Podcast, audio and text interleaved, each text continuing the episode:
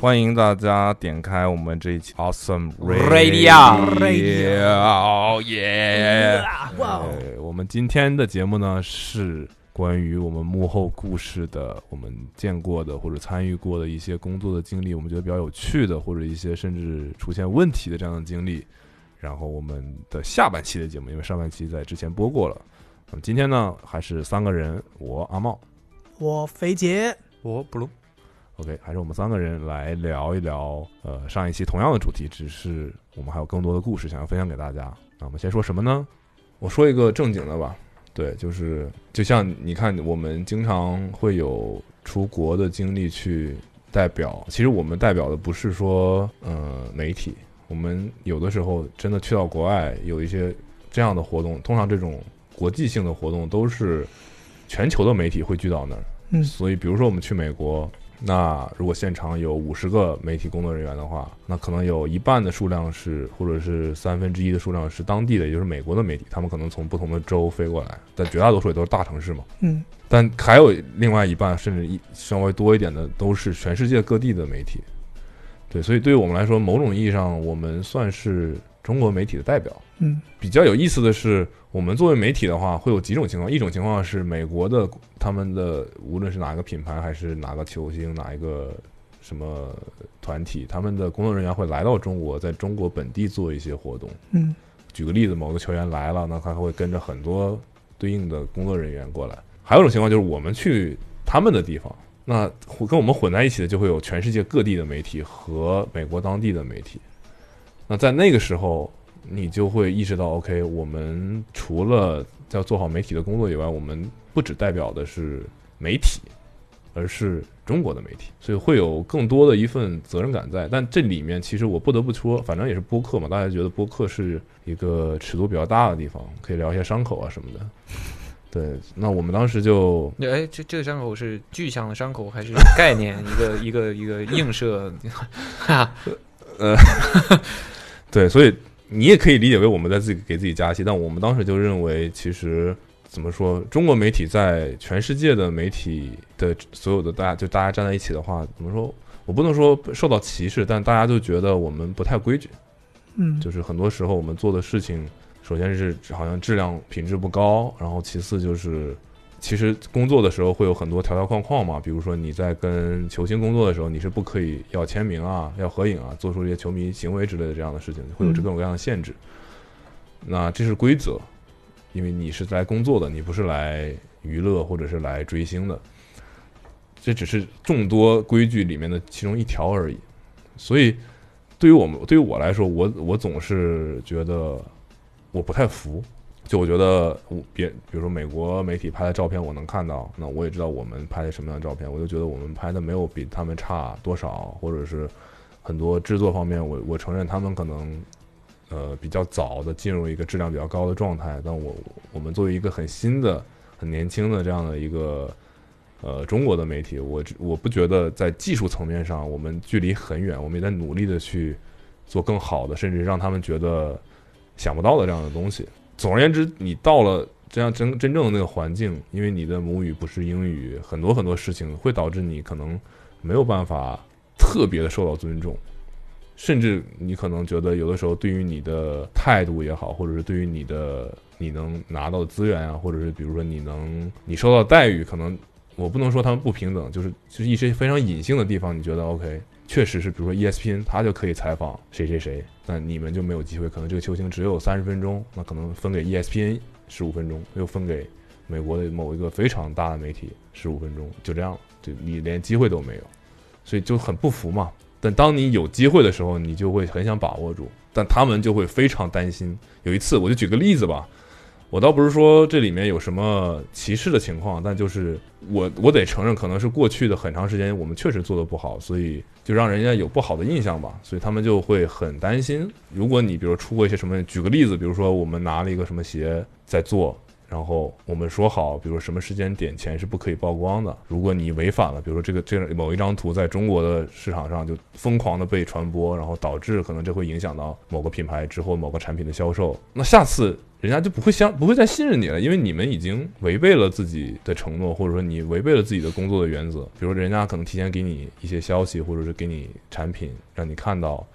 是希望工作更有更更顺利的进行。你如果第一次为就是辜负了人家对你的信任，那你下一次你说我再想要拿到同样的东西，你很难去跟人家说，或者人家可能就已经不相信你了。即便上一次不是你，对人家可能就觉得 OK，你们中国的媒体是不值得被信赖的，你们是不守规矩的。那我下一次我们就算了。对，所以我们就比如说出去了之后，我们也不知道什么过去是什么样的情况，那就会受到一些我我们从我们角度觉得很不公正的对待。或者是说不不不等同对待，可能有的时候某一些资源确实是很抢手，那他可能只给那些最关键的，那你就会觉得，一方面你会觉得为什么不是我，另一方面你会觉得我怎么才能改变这个小状况，如何才能让我们受到重视？你你从你没有办法改变别人，你只能改变自己嘛？那你你自己可以做一点什么，让人家对你刮目相看，改变人家过去对你的这种印象。然后有一次，我觉得我们非一直非常重视这件事，所以我们一直。希望，比如说你们看到给了我们什么样的资源，比如说欧文，可能大家看到的片子出来是那个样子的，但我们可能只拍了十分钟。那对于美国的团队来说，可能他们知道说，我可能要给你半天，甚至五四五个小时的时间，能出产什么样的内容，他们自己是有一个这样的心理的这样的一个规格，有这样一个预期的。那当他们给了你十分钟，觉得你们就是随便拍一拍，搞点照片出来，可能大概就是这样。常规也就是这样，但你们如果能做出让人家意外或者是想不到的东西出来的时候，那人家就会觉得哦，可能有一个小的切入口，觉得 OK，可能他们不是我们想象的那样。我记得很清楚，有一次我们采访 Tinker，就是非常多 Jordan 的产品的设计师，也是个传奇设计师。当时很有意思，也是类似有三家还是四家媒体可以采访，呃，Tinker 的时间也很有限，一家就十分钟。我们所有的媒体，我记得我们左边是 ESPN，我们右边是谁我不记得，反正就三四家媒体，大家都在拍视频，所以就是一个长桌，然后我们都 stand by 在一个很长很长的桌子一面墙前面，然后一个人可能就站了一小段距离，等于说听着走进来，现在第一家媒体回答问题，然后马上结束之后十分钟就来到你们这儿。再往前走，再去下一家，可能一下走过来，听课就花了四十分钟、五十分钟这样的样子。等于说，所有人都准备好去采访他，然后非常有效率的这样占用这个核心的人最少的时间。那我们前面是 ESPN，他们在采访，采访完了之后，轮到我们，因为这个时间是有限的，我能看出那个人非常担心我们不守时。因为有的时候说，我给你采访机会，你就说我再多问一个问题，再多问一个问题。有的时候被采访的这个人，无论是个球星还是个什么设计师，他可能会说，哎，没关系，我回答一下，多几分钟没关系。就好像他很，就是就觉得他很人很 nice，他完成这个。对于这个管理这件事情的这个人来说，这是他的失责，因为我们说好十分钟，为什么这家问超了，或者是超过这个时间了？你是怎么做的？你没有完成好你的工作，所以那个人对于我们非常的紧张，有一个人非常的在盯着我们。那个人就是管 Jordan 的传播的一个人，肯定是个美国人嘛。然后，比如 ESPN 采访，我们在这边都架好了。然后你现在能看到那个视频，就云夫在采访。我们其实当时还出现了点意外，小蜜蜂有点问题，很吵的那个环境。对，最后因为就是所有人都在那个里面，就是对 Tinker 走了一下。当时小蜜蜂出了，本来是两个小蜜蜂，后来有一个小蜜蜂突然窜台了，还是声音有什么问题，最后变成云峰拿着那个我们临时改的，就是只。递给 Tinker，当他回答，他再拿回来，就只有一个收声。然后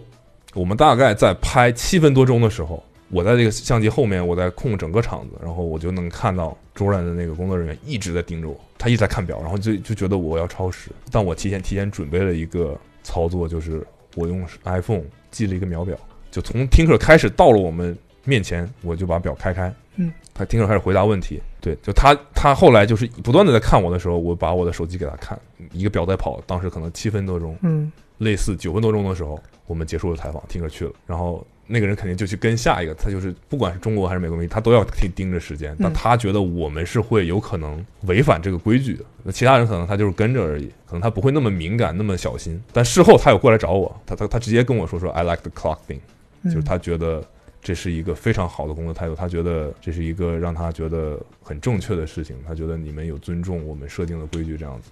就这是让我印象很深刻。我也没有觉得说我故意这样，我只是说我也不担心我控制不好时间，所以我要记一下。对，但当他在 challenge 我的时候，我就给他看。所以就是我觉得这是一个互相尊重的事情。可能这次你做的很好，下一次他们就会信任你多一分，觉得 OK 可以交给他们，他们会守按照规矩去把一些事情完成，不会搞出一些差错啊或者一些错乱的事情。对我觉得我们总会说。你歧视我，你不尊重我，你什么看扁我，你看低我？我觉得很多事情可能真的是你需要自己去争取来的，对，一点一点靠你的行为，而不是说只是在跟人家争。你为什么歧视我？你为什么这样看我？对，有的时候真的是要靠你的行为去不断的给人家信心，这个印象也好，这个对你的判断也好，我觉得真的是需要时间慢慢的去让大家去转变过来，你没有办法。去跟他讲表面上的到底是你怎么看我，我是怎么做的之类这样的事情，对，所以我到后面我就会非常在意工作上的规则，或者是我们应该做到的哪一些不该做的事情，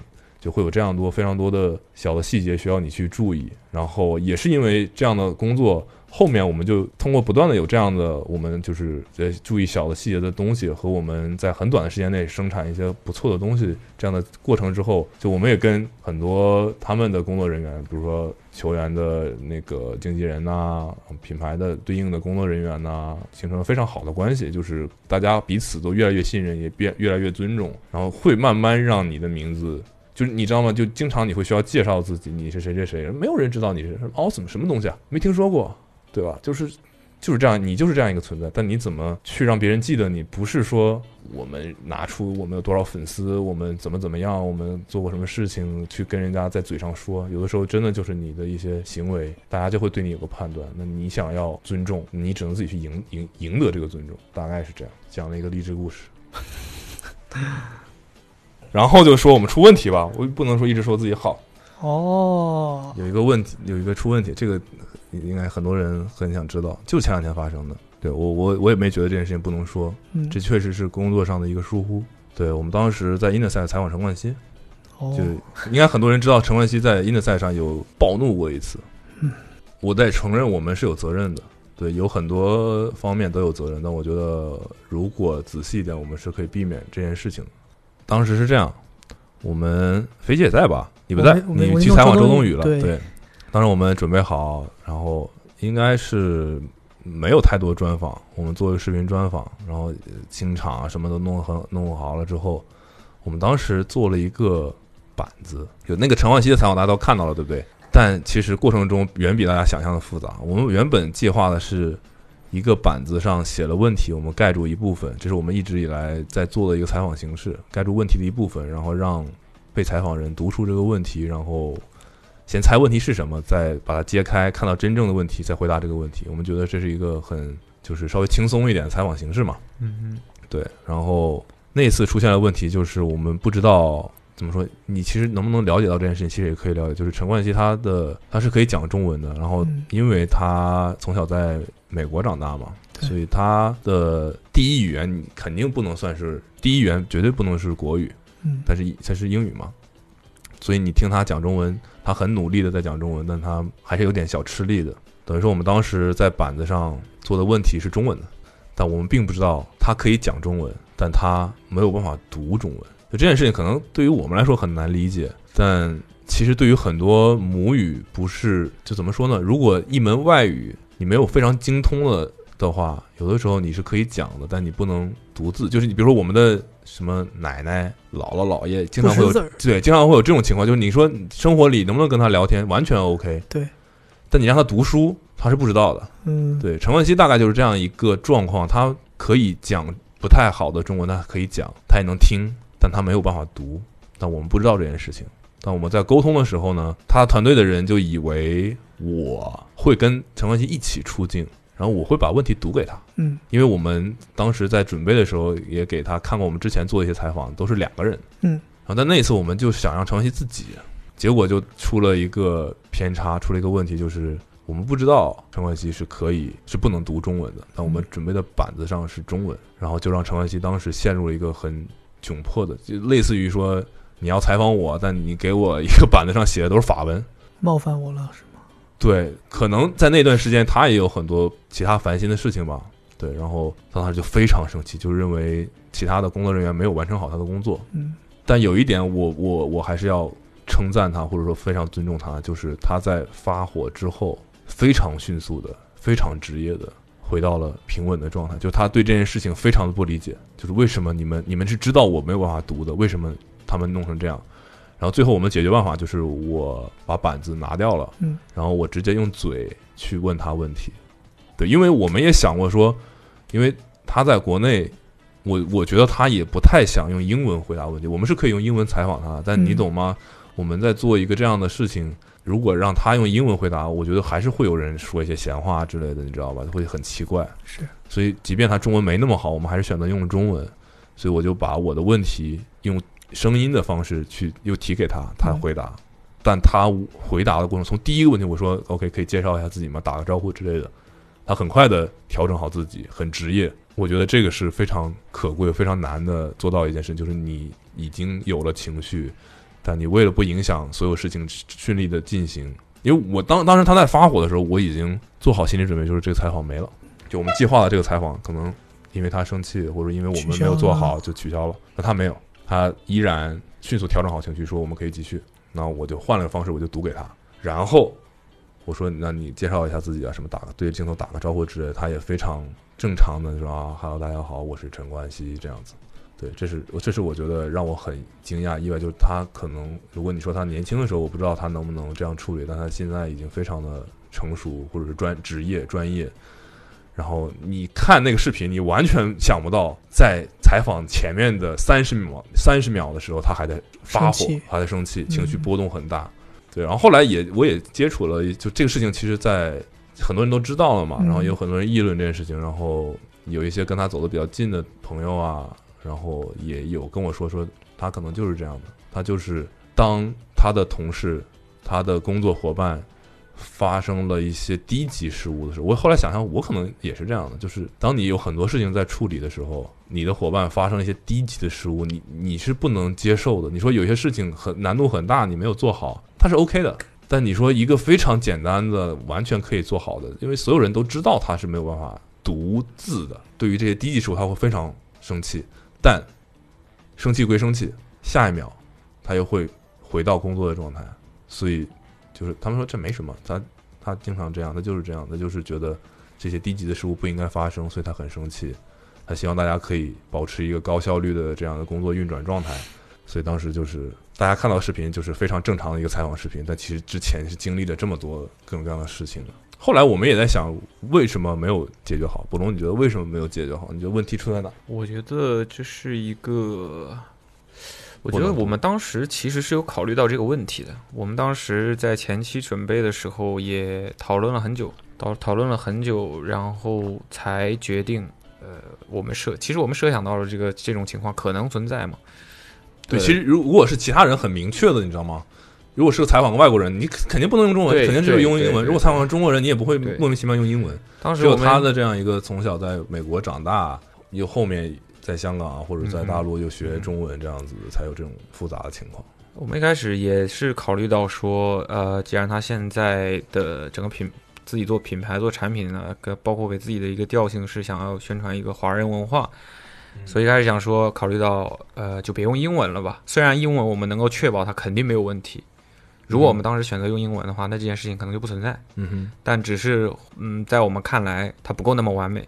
对。他不够那么而且在切到那在这之前，我们有采访过他，对。对，那次他也讲了中文，我们觉得他讲的很好，对对对其实没有什么太大的问题。后来就想说，还是选中文吧。就包括在我们还犹豫过，是不是可以做成中英双语，这样也可以确保这个。但又觉得很奇怪，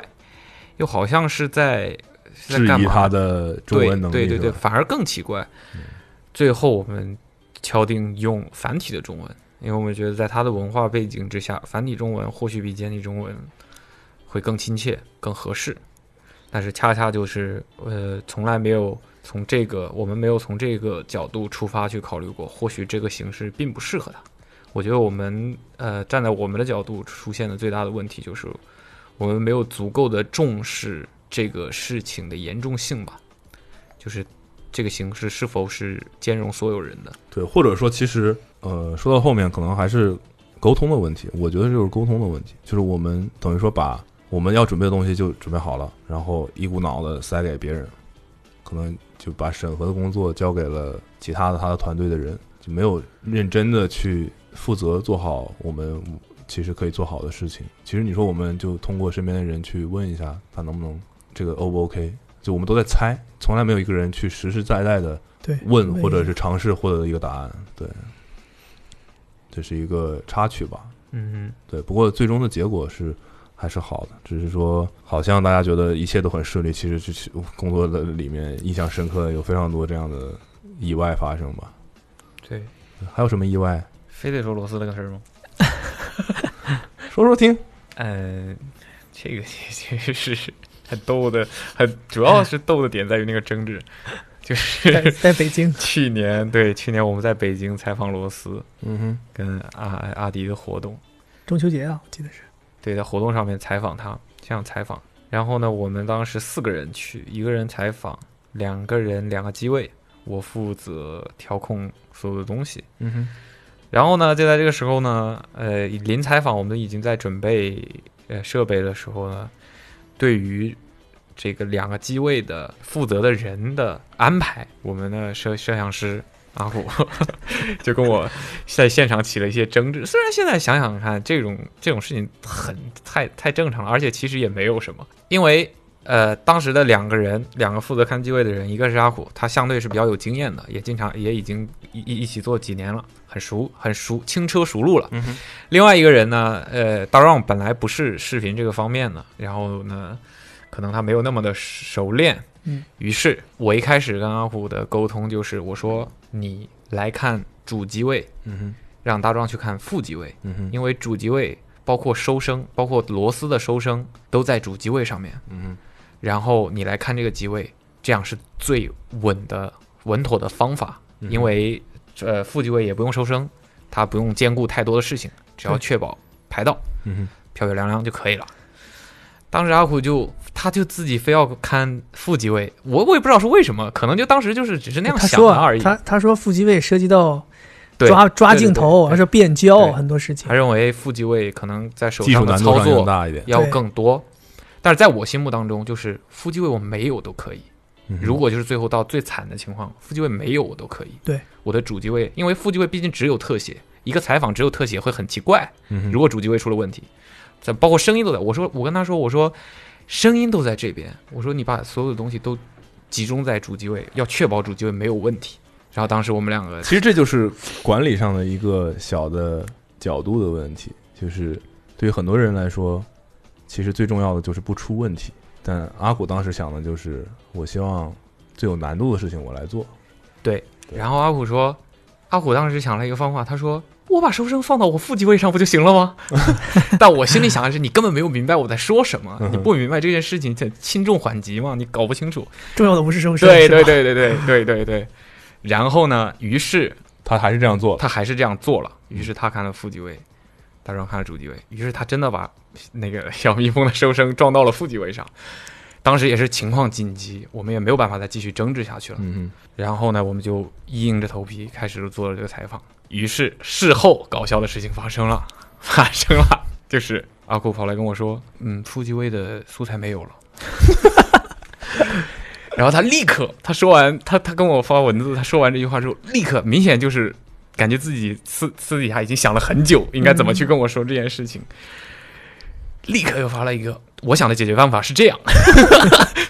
怎么样，怎么样，怎么样？于是我们就赶紧去，我当时压力也很大呀，毕竟是主要负责的项目，赶紧去看主机位怎么样。好在我们当时在主机位上还是留了个心眼，装了一个收声，还是效果很好的一个机头的收声。对，然后当时现场我们也控制的很安静，于是效果是完全符合播出的标准的。嗯哼，所以，哎，当时但是还是很遗憾，因为它只有一个到最后对只有一个机会，我们需要用其他的素材，就跟我们理想的差距还是差了一点。嗯哼，所以我事后我就觉得这个事情真的是，让 我就是，you know what I'm saying？对，就是我现在想想是觉得挺好笑的了，但嗯，就是我是觉得还是要大家还是要稳当一点嘛。对，相对来说这些事情，对，所以这件事情其实好在我们是有候补方案的，有 Plan B 的，对吧？就是如果没放那个，这个真的就砸了。对对对对对，所以有的时候你觉得这个也没必要，又占空间，为什么要多带一个东西很重？其实就对吧？就是防止意外发生。我们这过去有太多意外发生。我记我印象最深的就是五双有一期也是一个机位彻底没有了，谁？不是主机位，程阳啊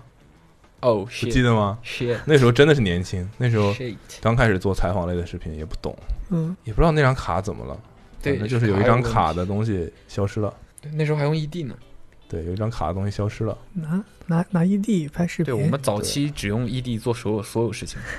那期视频非常难看，因为就只有一程阳坐在镜头前面。实际上他说的内容是很好的。嗯对他说的内容很好，我们的镜素材也很丰富，各种鞋拍的很好对。但那一期节目大家都没看清鞋是什么样子，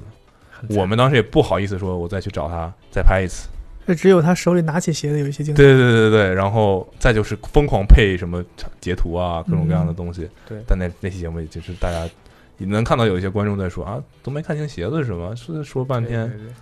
因为损失了很多东西。对，然后所以打那之后，我们就立下了规矩。其实所有的很多规矩啊，我们行做做事情的方式都是根据犯的错误总结出来的。打下规矩就是有的时候甚至会收两个声，然后甚至就是有一段时间想过说每一次拍都用新卡，这样确保卡不会有问题。嗯，然后一直到现在延续来下来的规矩就是，无论在哪儿，无论几点，拍完东西立刻拷素材，没有余地。就是你就说我已经饿惨了，我困得不行，不管怎么样，饿死了也得把素材拷完再去吃饭，这样子。嗯，各种各样莫名其妙的情况发生，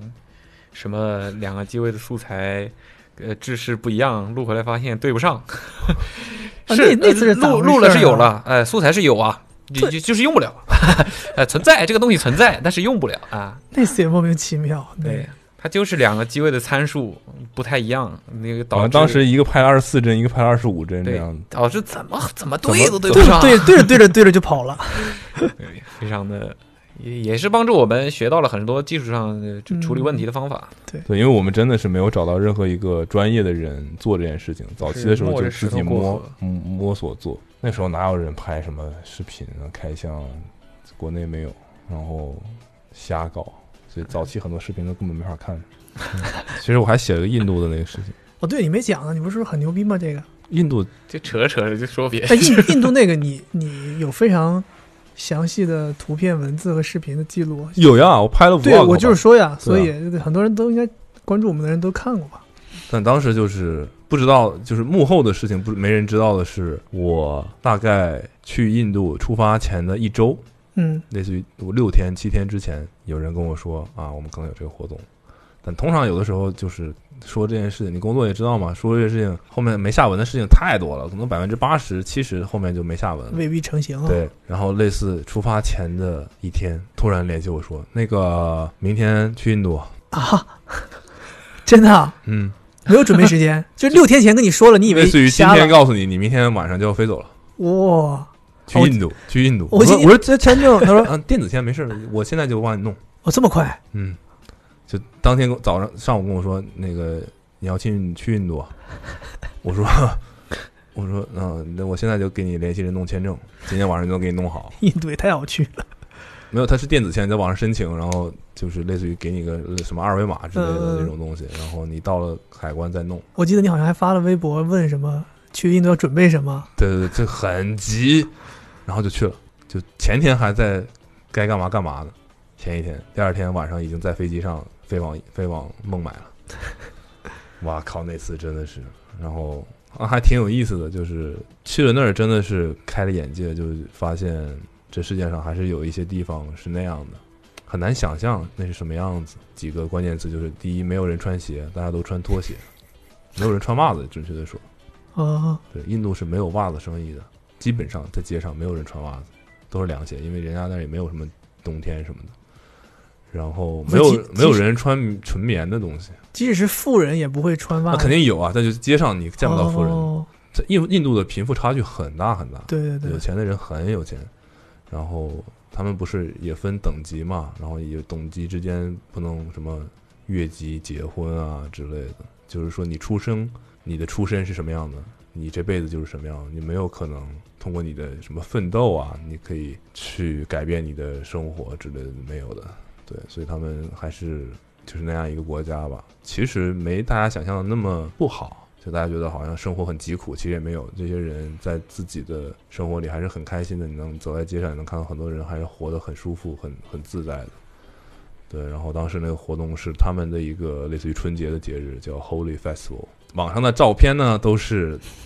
很多人，然后印度电影这样啊，嗯演着演着突然唱跳了起来，对然后搞一些什么动脖子、动屁股的这样的动作。嗯然后那个节日是互相扔东西，扔那个不是扔东西，互相扔彩色的粉末。对，那个粉末可能也是从某个植物里提取出来的，但我觉得不是，我觉得那么鲜艳。反正就是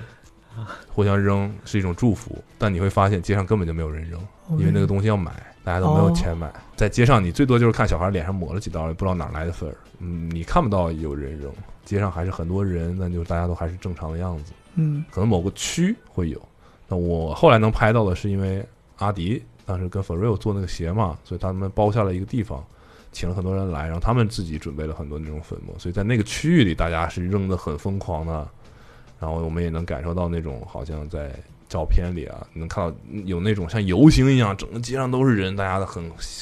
开心的互相撒花扔这种粉。但他们说我扔你是一种祝福，嗯那你到了现场，你觉得哪是祝福啊？就是感觉借着祝福的名义去报复的感觉。我靠，那有的人真的是被扔的巨惨无比。对，但还确实很开心。大家虽然就是在闹嘛，在玩儿，对，还是就没有人说啊你把我扔不舒服了之类的。大家就是后来哪是扔啊，就捧着一一坨粉，往脸上抹，就就你能想象，在一个空间里，一百多个人在互相扔蛋糕吗，就那种感觉。天哪，对，你说我是祝福你开心，其实大家心里想都是我把我要把你搞狼狈一点那种，我要给你三百六十五个祝福呗。祝福大家。对，然后但还是蛮有意思的，蛮有异域风情的，就是出发的太突然了。你当时怎么保护你的那个相机什么的拍照？我当时没用相机，哦，拿什么拍？用手机拍的，全程都是用手机拍的。哦，因为当时去印度，很多人说你不要带相机。太危险。对，后来去了之后哪有，根本没有。可能我们去那个地方也还好，孟买还好。嗯，对，就没有想象的说什么街上人会抢你东西啊之类的。但你只要穿个纯棉 T 恤，你在街上绝对就是都看你。异样的人，那他们都穿什么材料？类似于涤纶的，的确凉，类似于这种材料的衣服，哦可能洗的比较方便吧。然后也凉快。也比较凉快，对的。然后所有人的颜身上的衣服的颜色不会有鲜艳的，都是那种土黄，嗯，然后灰、米白深深棕，都是这种这种颜色，没有没有没有浅色，都是深啊没有浅色都是这种很暗的颜色。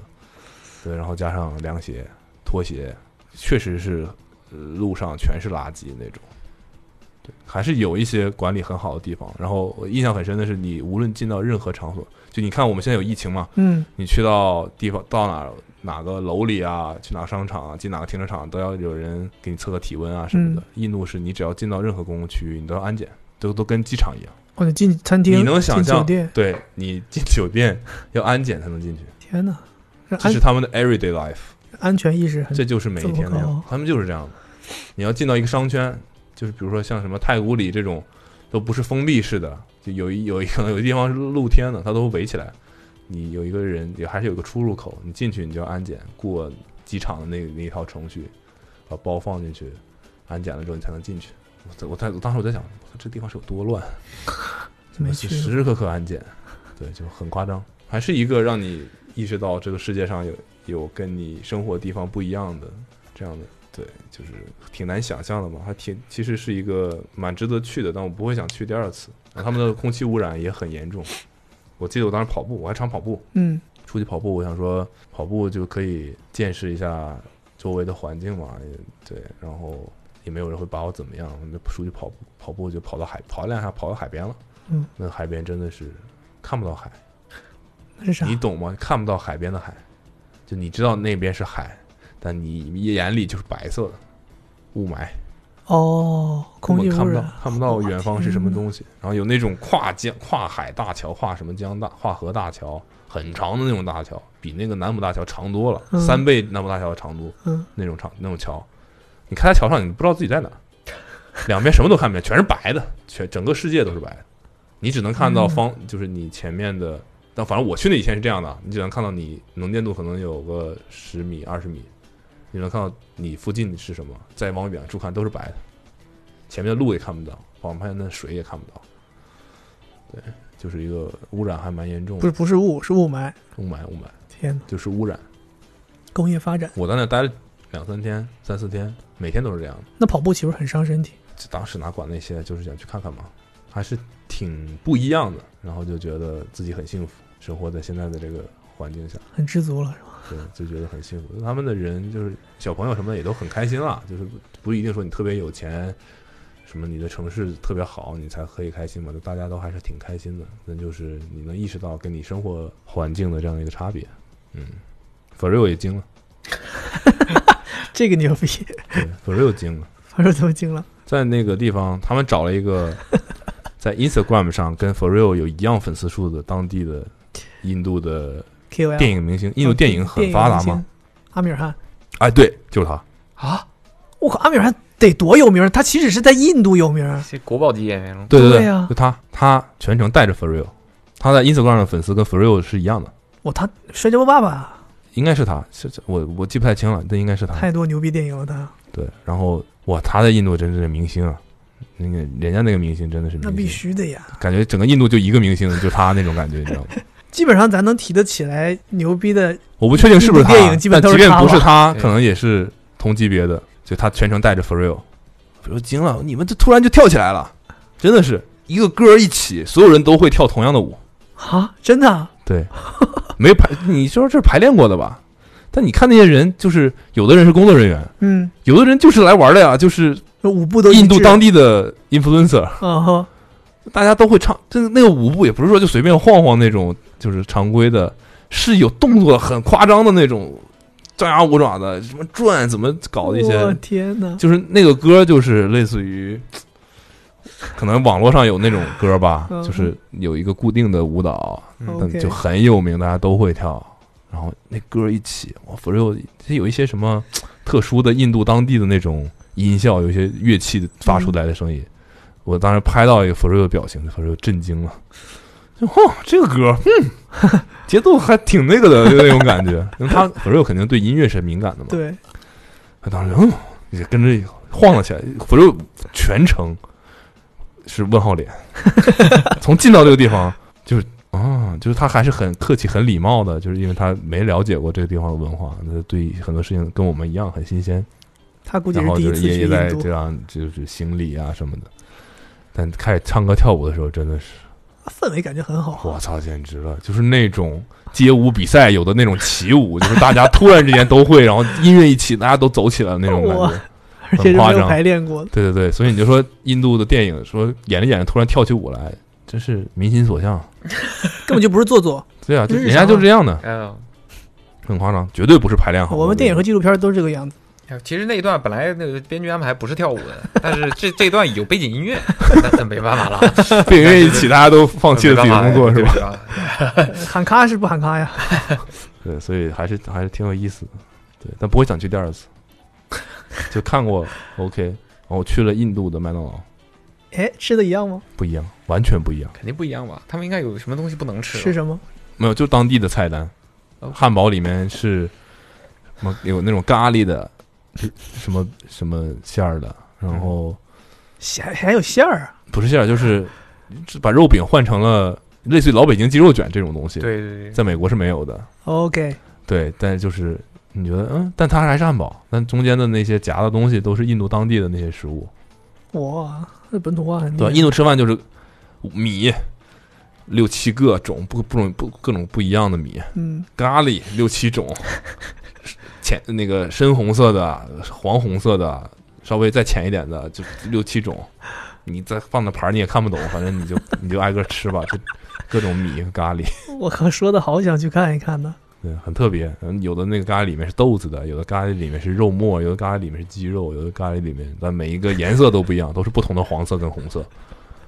然后我感觉你这个推荐说出去都觉得很奇怪，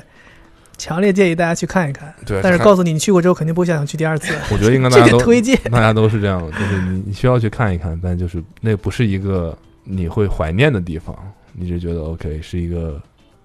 很新鲜、很奇妙的这样一个地方，想去是吧？想有点想，完了，公交车，嗯，公交车不停的，人就直接往上不就飞 就飞了，就到了站附近就减个速，就扑。稍微减一减大家都是飞上车，要飞下车，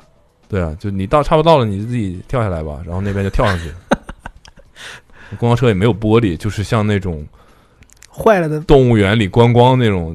敞篷的那种车，你知道吗？就是周围都是空的，他们有上上下上车的门和下车的门区别吗？没有，就是大家乱上乱下。那你上下的人不会撞到吗？然后啊，就是人家就已经练得很熟减速也减得很慢了，那就是他不停，然后有那种五个路口的十字路口，哇靠，整个路口上全都是人和车，根本也没有什么交通规则。那那是孟买啊，那是印度最发达的城市，印度的上海。我没有去再去其他的别的什么新德里啊这种地方，班加罗尔，对我都没去，对，不敢去啊。我就一个人 啊，就我一个人，没有任何人跟我一起。啊，也没有人带你。整个活动上只有我一个亚洲人，我天呐，好印度就是奇亚洲人特啊！不是就是啊，对，歧视了。整个活动上没有一个中国人，只有我一个人，哎呦那是当地都没有说品牌的人跟我一起啊之类的。当地对接你的是谁啊？就给了我个电话，我到了印度，我睡了一宿，发短信给那个人，那个人是嗯个印度人不是美国人，呃，global 的人。英国人，德德国人，德国人，德国人。然后他就是发短信，然后约我们一起见面。大哥说：“大家都你别指望我什么啊，我自身难保啊，我也慌了，我也没有我也一个人。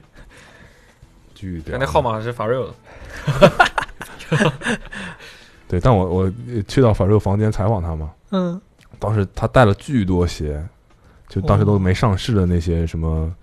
Hue N M D 那种鞋，上面写着各种不一样的字儿。我就后面发售的，反正当时他都其实早就已经准备好了。然后 f o r e 还是人蛮好的，很 nice，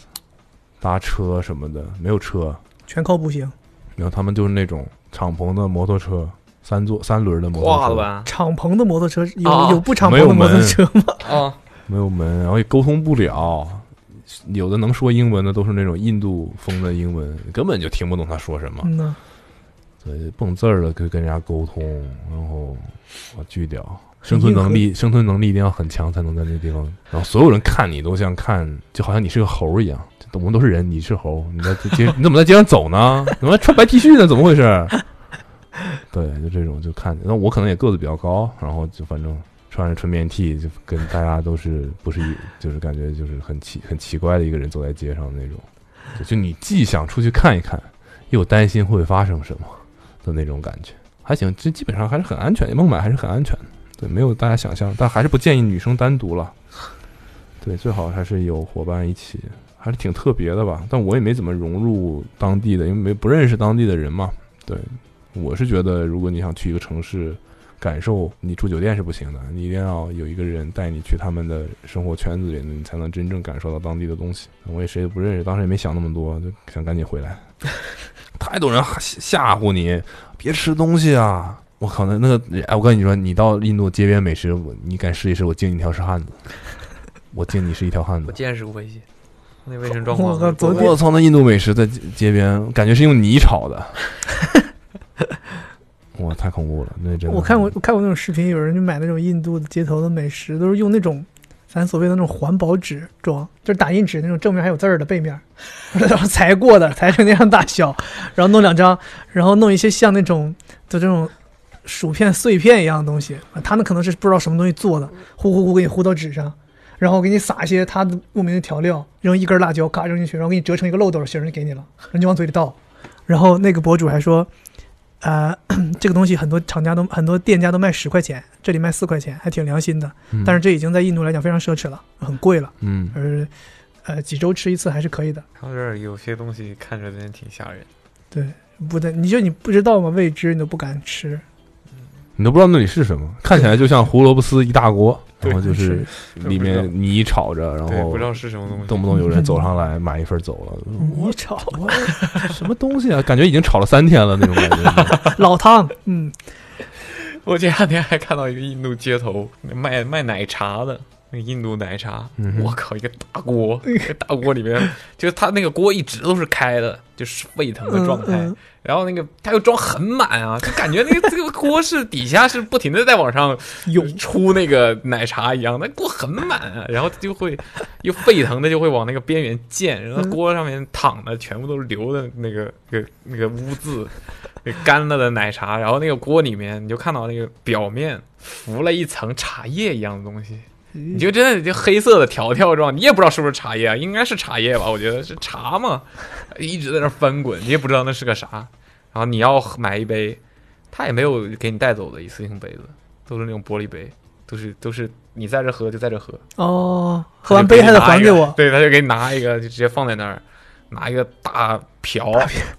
往 里面一舀，然后出来之后再他拿一个纱布漏的，嗯，看起来是丝袜奶茶那个味儿啊，但就不知道那个丝袜穿没穿过，这样往那个杯子口一放，咵，他还拉老高，往里倒，倒倒倒，然后滤一下嘛，然后你一杯就给你，你就在摊位上面喝，我当时尝试进到一个市场里面，嗯，像我我我小时候才进过那种市场，就是像一个大棚一样，里面一个一个摊位，有点 inside 的意思啊。安检然后进到那个里面，我靠，热情！给安检了吗？当时，那没有，那就是露天的，嗯，热情的不行啊！我给我热情到你害怕，每个人都拉你进去，然后去看那些印度的不是服装，不是个菜市场吗？没有，就是卖衣服的，什么都有那里面。哦然后我走那个区域是卖衣服的，我大概往里走了十米，赶紧我就掉头出来了，太恐怖了。小伙儿，你这纯棉的不行啊，试试我们对啊，就是拉我胳膊啊，然后就是让我买，给我给女生买衣服，那里面都是女生的衣服，都是那种哦粉色衣，上面丝绸料的，上面带亮片儿的那种。完了，就是一他说他也不管你能不能听懂他说的话，反正就是一直在说哇哇哇哇哇来买买给女朋友什么之类的这种。我一看衣服，我后来觉得有点危险，我就出去了。也遇到我有拍啊，我有拍 vlog 里面。遇到走的时候遇到别人拉你，就就是很很吓人。对，上来上来动手拉你进他摊位，要让你买买那些 T 恤。后来我我打了一个车去，在酒店你很容易打到车，但你出去之后，想打你想回去就打不到车，你不知道该怎么解释，那司机也听不懂。你短途的你可以坐那种摩托车，他对那一片儿他都很了解。你跟他说，我当时住在什么瑞吉类似，你一说他知道。你去到可能过过了那个那个桥，你到那边，你跟他说什么酒店，他根本就不知道那个什么地方。我后来以为那摩托车也可以去，后来发现就是你超过多少公里以外，摩托车就不不拉了，你只能打出租车，就是四轮的车才行。然后跟人家沟通，然后去哪儿，看英文也看不懂。后来就是在街上有个人可能也是热心嘛，就是看到我没法跟人家沟通，也很很慌，我靠，真的很慌，也不知道自己为什么出去吃，我吃个 Friday，